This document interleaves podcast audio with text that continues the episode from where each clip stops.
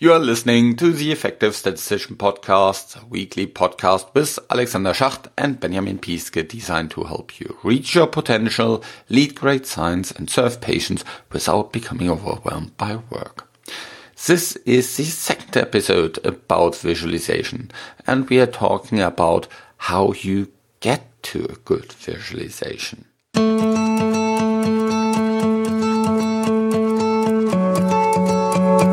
So, if you're listening this episode and you haven't listened to last week's episode, I would recommend you hit pause, go back to your podcast player, and uh, first listen to the episode last week where we talk about lots of the often overlooked basics of visualization. In today's episode, we'll go a little bit more into visualization, as visualization is one of the core themes this year of this podcast. And if you have actually missed the first webinar of the newly formed visualization special interest group, then check out the visualization special interest group homepage on the psiweb.org homepage. And there you can find much more information and you can also have a look in the article about the uh, Wonderful Wednesdays, which is actually about helping you to create better visualizations on my LinkedIn page. And hopefully, by the time this goes live, we'll also have much more info information out there on the PSI homepage. So just go there and check these things out. If you like listening to this podcast, please tell your colleagues about it. There's so much free content here. We have now far more than 100 episodes across a variety of topics, and there will lots of interesting podcast episodes coming up. So send an email to your community, send an email to your department, whatsoever, and inform them about this podcast thanks for hanging in here with me, and um, you'll have a lot of fun uh, listening to this uh, episode today. There's a lot of very, very good information. This podcast is produced in association with PSI, a community dedicated to leading and promoting the use of statistics within the healthcare industry for the benefit of patients. Join PSI today. It's really, really, really affordable. It's just 20 pounds for non-high income countries and 95 pounds for high income countries, which is actually about the same amount of money in dollars or euros. You can then develop your statistical capabilities with a lot of content, like the video on demand content library, the free registration to all PSI webinars, reduced rates to events, and much, much more. Visit the PSI website at psiweb.org to learn more about PSI activities and become a PSI member today.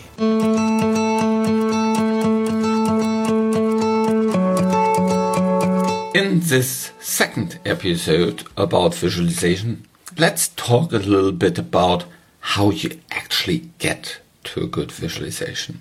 Now, we all know how we get to a good table we basically lay it out in a Word or whatsoever, or we just take the standard one, and then we say what kind of numbers we want to have it, where these numbers are coming from, how they are calculated.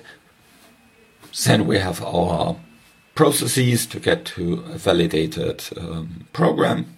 Very, very easy. Well, it's not that easy, but it's pretty straightforward and linear. For good visualizations, you don't know exactly how the visualization will look like. You don't know how different features of the visualization, how will they interact with each other. And there's so many details that you can think about. You can think about which kind of lines do you want to have? Do you want to have certain grid lines? Where do you put the legend exactly? Is it, you know, couple of centimeters more left or right or up and down.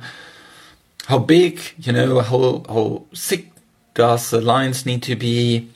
Do we have the right colors and there's the right shades of the different colors? there's so many details. And then the data itself, how are there any outliers that you need to take care of in your in your visualizations? Are there any distracting parts in your visualization? Is you know if you have let's say a scatter plot, for example, dots big enough or are they too big? Yeah, so that you can't see anything anymore.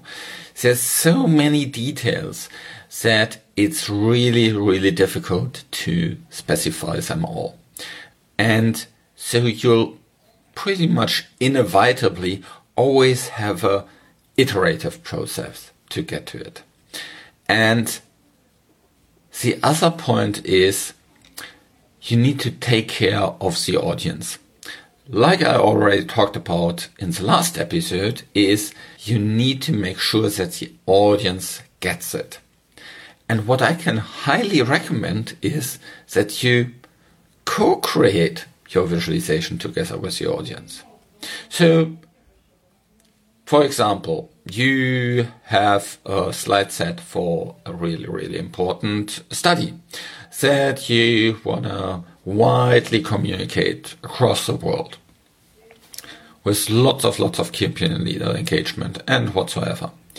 Then it probably makes sense that you co-create it together with some key opinion leaders, that you get them, you know, probably not tens or 20, but maybe two or three, get them in a room, go through all this uh, data and review how you can best visualize it. And then work from there and, and test it again in, in further review rounds with uh, other key opinion leaders and refine it and refine it.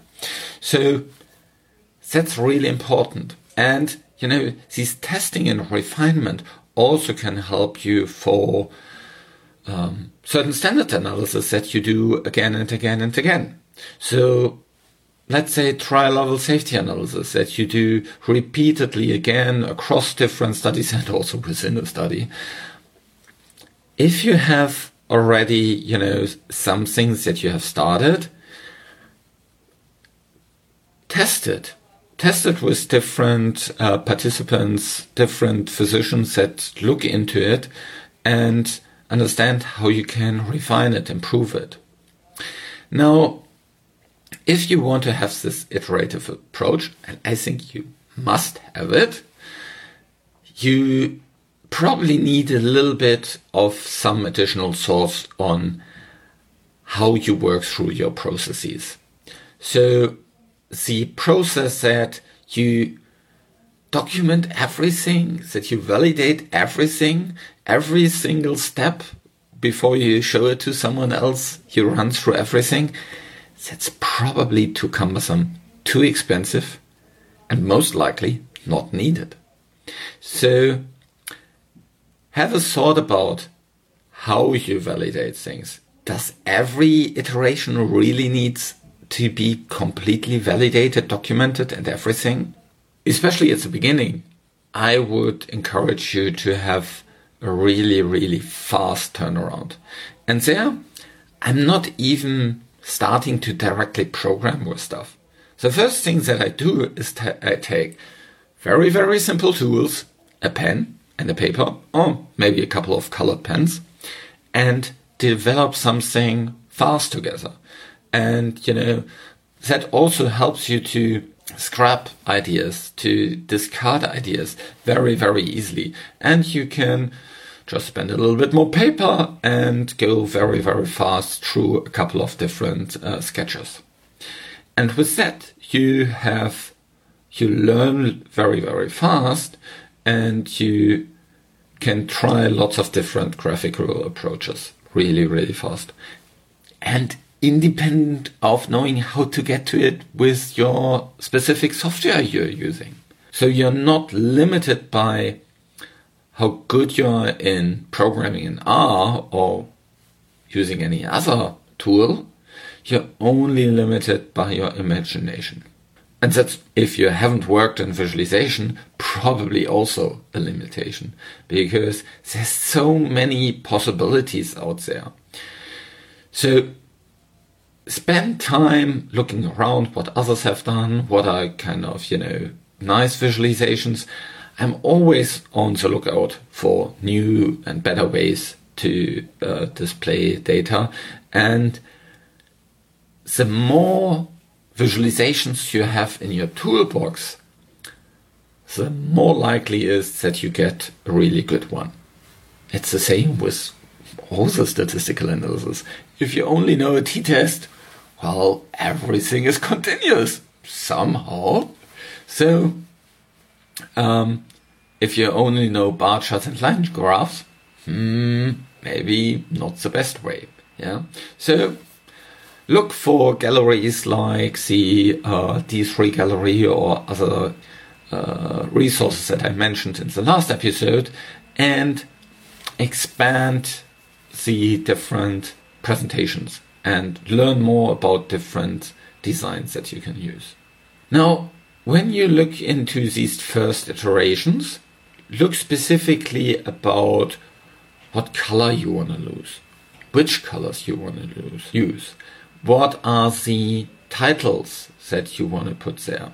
I always recommend to have a title that actually gives you the key takeaway, not just disposition or baseline demographics, but it could be high level of retention that you see in the disposition or typical phase 3 study population for the therapeutic area as a you know description of the baseline characteristics. I think it's a missed opportunity if we just put there these rather generic tables uh, titles. Then think about where do you need labels? Where do you need legends? Also, what's really important is how do you want to align things? So think about all these different parts in your visualization. So the title, the legends, the labels, the axes, the bars, the lines, and all these kind of different things, the footnotes, supporting text, all these elements, how you can arrange them on a, so to say, grid that you need as few visual lines, yeah, that are not really there, but kind of lines that just get there because you order the different elements along a, a line and that they're actually aligned in such a way that you don't have so many lines. Yeah, so so don't try to you know center everything, but uh, you know right align or left align certain elements. What footnotes do you need? Do you need footnotes? Is there any supporting text that you need? Think about these aspects of your visualization as well. If you have a dashboard, then there's a couple of further things you need to uh, think about. What kind of filtering options do you want? What kind of sorting options do you want? How do you arrange all the different multiple displays? If you think about multiple displays in a, in a dashboard, it usually makes sense to order them according to the importance. And you start with the most important one in the top left corner then you go to the top right corner, then you go to the bottom left, and then to the bottom right. So it follows this Z um, pattern, and that's because that is how we read. That is how we are trained to receive information. So people usually first look to the top left. So the main and most important part needs to be there. And then there's also graphical user interface design features that you need to think about is where are always filters, for example, or, you know, uh, legends, or where are always different other ways I interact with the data. They should be always in the same place. And if you look into a couple of these good dashboard tools, you know, you will see that certain ways how you interact with the data are always on the top right or bottom left or whatever. it's always in the same place. So it's much, much easier to interact with the tool. Also, if you have a dashboard, maybe you want to have some highlighting options there so that you can see the same patients across different displays, for example. Or maybe you want to have some hover over options that you see, okay, that's maybe the patient number XYZ, or that is additional baseline demographics for that patient, or you want to see how many patients are in that subgroup that you're uh, hovering over. Or maybe you want to have some options to dig deeper into the data. So that's another couple of things you need to think about. Now, an important part when you develop these uh, visualizations is feedback. I already talked about in the last episode that you only get to a good visualization if you have clear goals. And if you don't have these clear goals, you will get conflicting feedback. So for one person, maybe the onset of action is really important and he gives you feedback in terms of how you can better display that. Another person thinks, well, the robustness and long-term outcomes here are the most important. So they will give you feedback that highlights that part. And maybe there's another person that thinks, well, I think this endpoint needs to be more emphasized. And another person that thinks, uh, that subgroup needs to be more emphasized. If you're not clear on the goal, if you don't have a clear story that you want to tell, then you'll get that conflicting feedback. So it's really important that you first de- define your goal clearly. And the goal is not we want to show the primary endpoint. The goal would be we want to show how the primary endpoint plays out between the different treatments in the first two weeks with this specific analysis approach and we want to emphasize the difference in these kind of areas. That's something that is that is a, a story. That needs to be clear first, otherwise I've seen teams going in circles and circles and circles, not really moving forward because of this conflicting feedback. So it's also good if you have some experts on visualization that helps you out with that. If you don't have someone in your company, maybe it makes sense to, you know, buy a consultant that's expert in visualization. If you're a bigger company, probably you have some people that are known for doing good visualizations. Find these and explain what you want to do and maybe they have a really, really nice idea because they have seen much more visualizations and they come up with a really innovative way to show the data. In terms of innovation, that's actually a quite interesting part here. So innovative ways to show the data raise the engagement level of the audience. They make the audience to look closer into the data, to interact more with the data. But sometimes maybe you don't have the time for that. And then it's maybe better to just show the data to the audience like the audience is used to seeing the data. So there's a trade off between these different things. Do you have something do you want to have something that is engaging, where the audience spends a lot of time with the data? Or do you want to have something where the message is very, very clear and very, very short and maybe then just the bar graph or the line graph that the audience is used to see, just use that.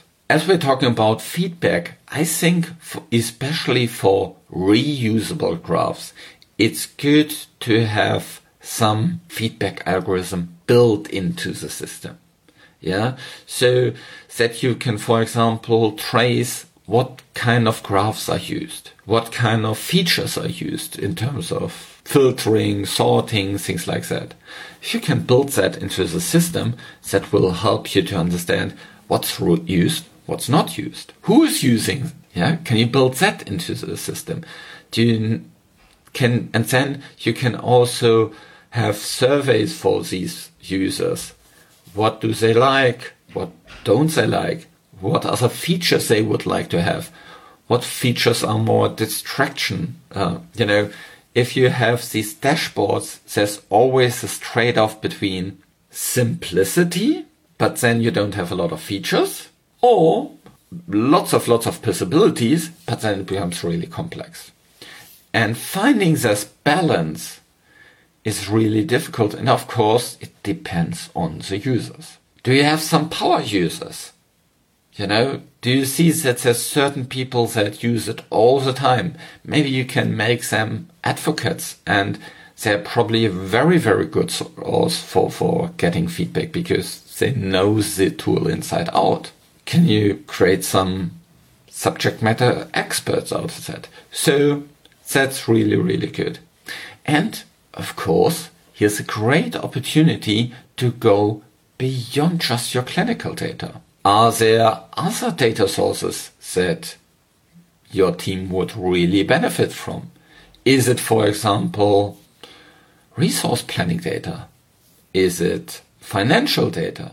Is it operational data like study data quality, recruitment data, these kind of things?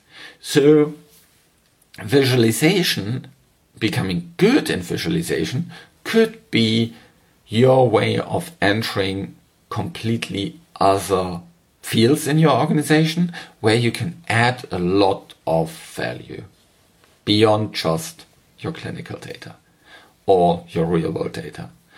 So have a thought about that and think about what you can do to help your organization beyond your clinical data. That's also, you know, related to a discussion I had with Steve Pike um, some time ago. It's an interview with him that is um, about all the other problems that we can solve as statisticians beyond just the clinical uh, problems. Okay, speaking about feedback, we will talk in the next episode a lot about how you can actually improve your visualization and what are some features you should have a look into. So, up to then, have a nice time and talk to you soon again next week.